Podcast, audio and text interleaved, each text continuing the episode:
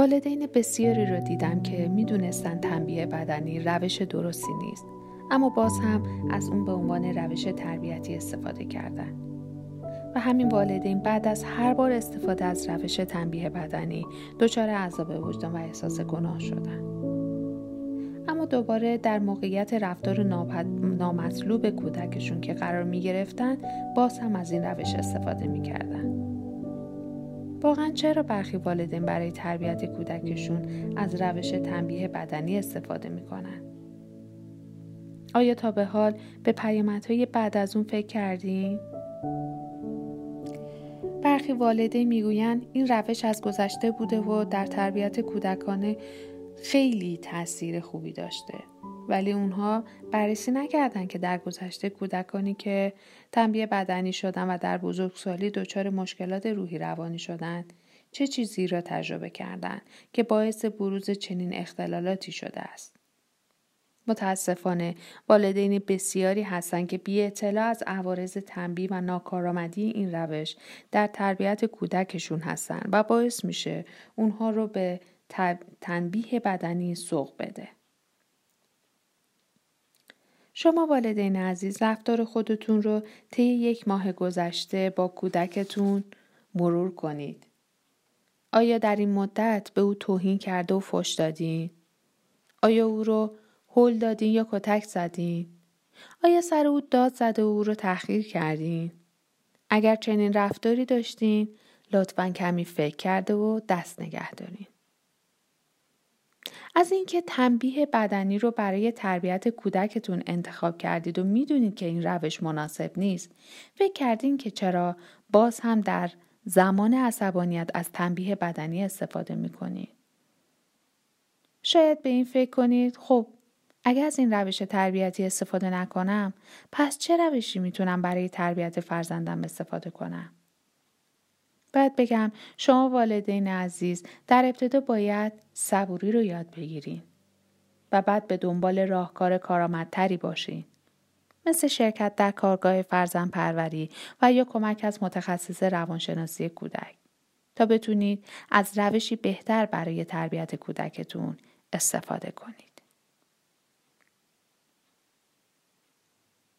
من سارا شهبازی ارشد روانشناسی مشاوره در این قسمت از پادکست تکامل قرار براتون از تنبیه بدنی و پیامدهای اون روی کودکتون بگم و اینکه از چه روش تربیتی می‌تونید برای اصلاح رفتار کودکتون استفاده کنید تا تاثیر بهتری داشته باشه تا اینکه کودکتون در آینده دچار مشکلات روانشناختی نشه.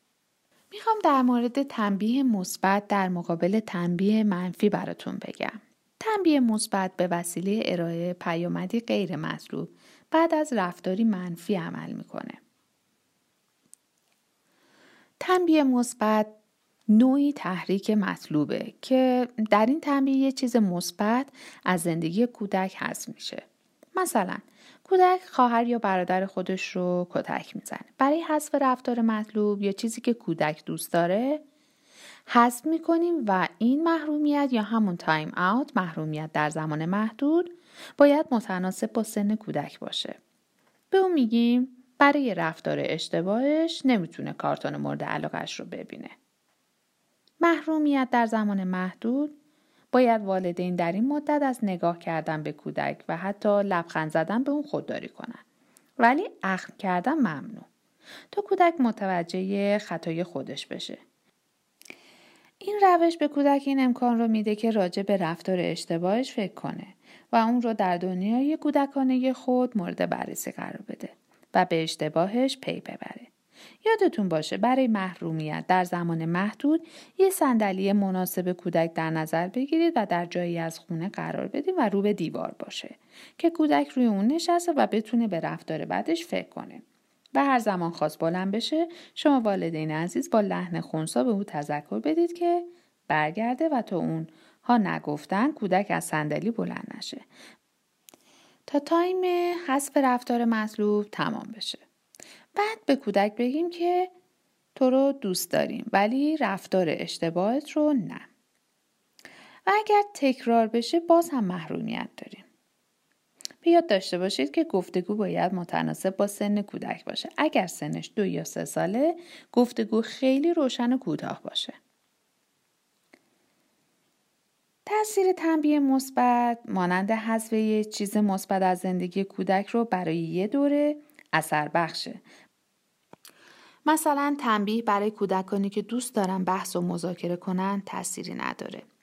علت یابی بهترین ابزار برای مداخله با اونهاست. باید بگم برای تنبیه کردن به تفاوت‌های فردی توجه کنید و کودک مستحق تنبیه رو یکسان تنبیه نکنید و شیوه اجرایی اون باید با سن و روحیه فرد متناسب باشه.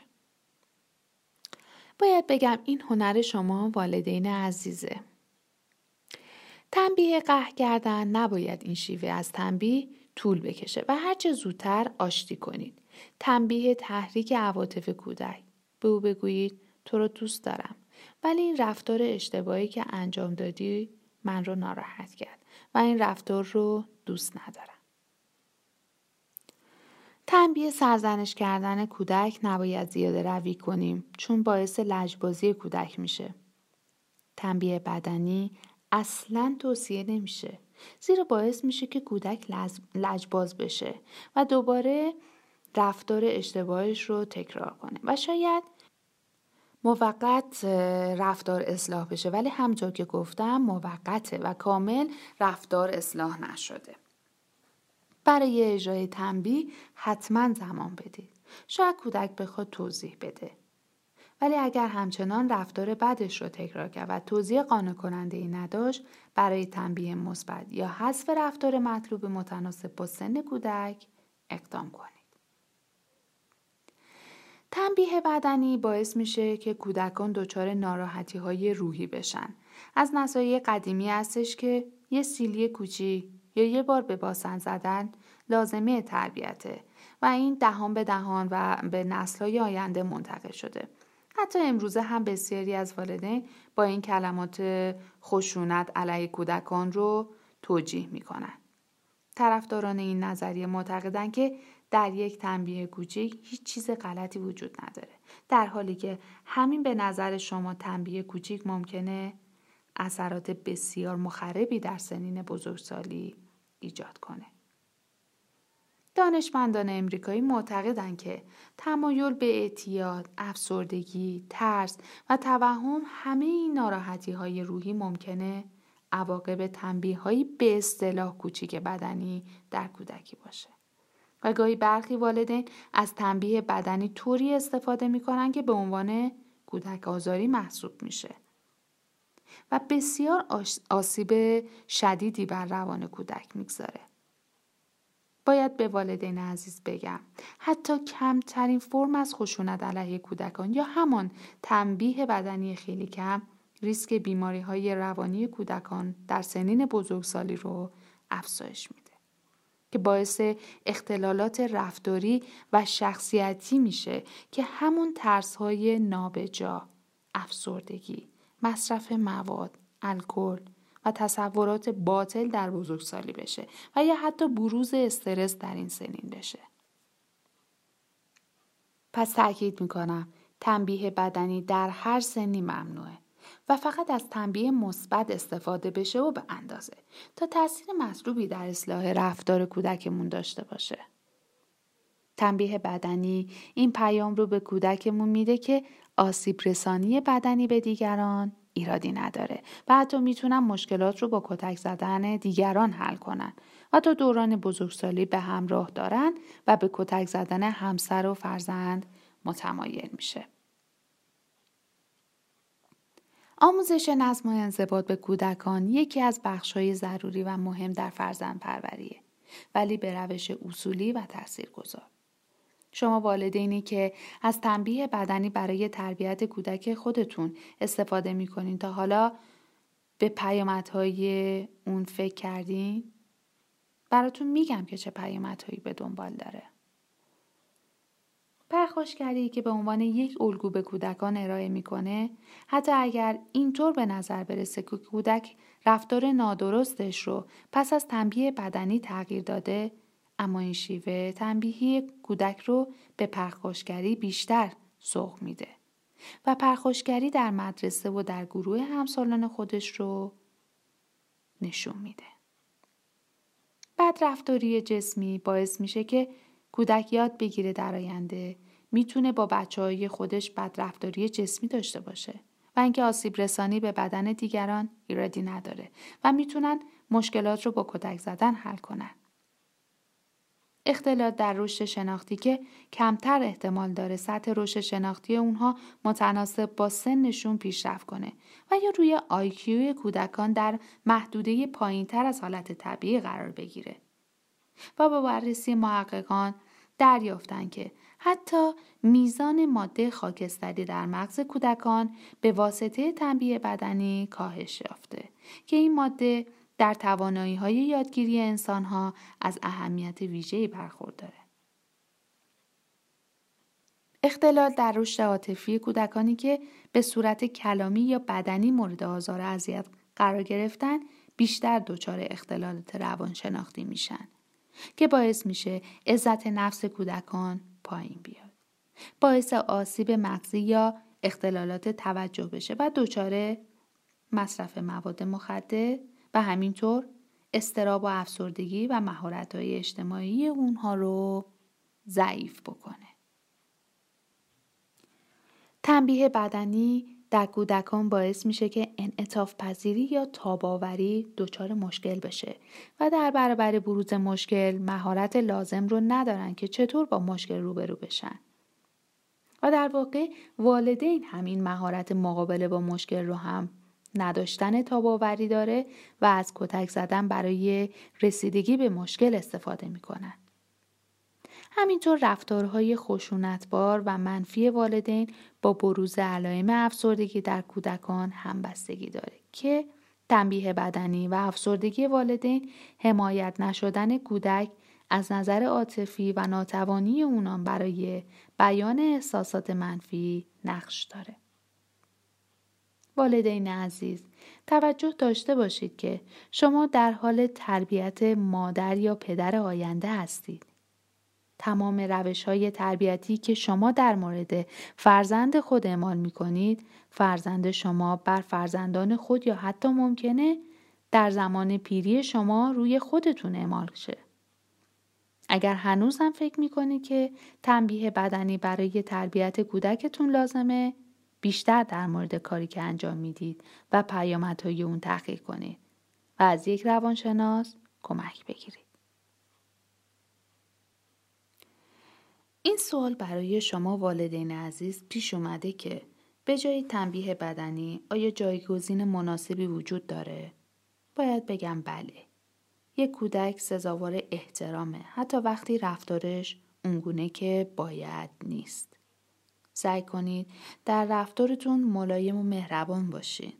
وقتی تون صداتون عادی و طبیعی باشه کودک بهتر حرفتون رو میشنوه. کمی تحمل کنید. یک مکس کوتاه در عکس و اندکی صبر هنگام هیجان می‌تونه گره گشا باشه. چه اشکالی داره که بگیم؟ الان برای مواجهه و حل این مسئله خیلی ناراحت هستم و موقعیت مناسبی نیست بعدا در موردش صحبت می‌کنیم. به او بیاموزید به جای مجازات او به خاطر کار نادرستش کار درست رو به او یاد بدید. مثلا بگید وقتی اسباب بازیهات رو در اتاق پذیرایی رها می‌کنی من این کارت رو دوست ندارم. دوست دارم دفعه بعد اونها رو در کمد بذاری. مثبت باشید. به جای اینکه چند مرتبه باید به تو بگم که دندونهایت رو مسواک بزنی می‌تونید بگید دندونهات قشنگه. اونها رو مسواک بزن که همینطور قشنگ بمونه. بعد منو خبر کن که بعد از تو مسواک بزنم. توضیح به جای تهدید می‌تونه با یک توضیح مختصر علت زشتی رفتار او رو روشن کنید تا در ذهنش دلیلی برای تغییر رفتار داشته باشه. از عصبانیت دوری کنید. به جای تمرکز روی اشتباه یا رفتار نادرست کودک که شما رو برای هیجان و عکس احساسی آماده می‌کنه، از هر یک از موارد خطای فرزندتون به عنوان موقعیت خوبی جهت راهنمایی او و فراگیری استفاده کنید. انگیزه بدید به او با جملات خاص انگیزه بدید و صحبتهای تشویق کننده داشته باشید. انطاف پذیر باشید. وقتی کودک می‌پرسه می‌تونم این برنامه تلویزیون رو تا آخر ببینم بعد بیرون بریم؟ منطقی باشید. اگر فرصت دارید به درخواستش جواب مثبت بدید. بدین ترتیب کودک رفته رفته با هنر گفتگو و مذاکره آشنا میشه. از, از لجبازی و زورآزمایی بپرهیزید. هیچ کاری مخربتر و بیفایده تر از زورآزمایی با فرزند نیست. او رو به همکاری کردن تشویق کنید. مثلا می‌تونید بگید من مشکلی دارم. من دوست دارم تو پیراهن تمیزی بپوشی ولی می‌بینم که تو باز هم همون قبلی رو میپوشی. به نظرت چطور میشه این مسئله رو رفع کرد؟ وقتی مشکل رو با کودک در میون می‌ذارید احتمالا بیشتر علاقه من میشه که در حل اون کمک کنه و با شما همکاری کنه. زیرک باشید. اگر عملکرد فعلی شما اثر نداره با زیرکی راه دیگری پیدا کنید. تغییر خط مشی شما آسون تره تا اینکه همیشه بخواید اول او تغییر کنه. از خودتون بپرسید. چه کار دیگری می‌تونم بکنم تا او رو به عکس عمل بهتری ترغیب کنه؟ نکته. در رابطه با تنبیه بدنی کودک این سه قاعده رو باید به یاد داشته باشید. هنگام عصبانیت یا انتقام گرفتن تنبیه بدنی نکنید برای تلافی کردن یا انتقام گرفتن مجازات نکنید همیشه مجازات شدیدتر مجازات بهتری نیست. این رو به یاد داشته باشید. با ما همراه باشید و سوالها و تجربیاتتون رو با ما به اشتراک بذارید. تا در قسمت های بعدی در مورد چیزهایی که دوست دارید بدونید یا مشکلاتی که نمی‌دونید باهاش چه کنید حرف بزنید.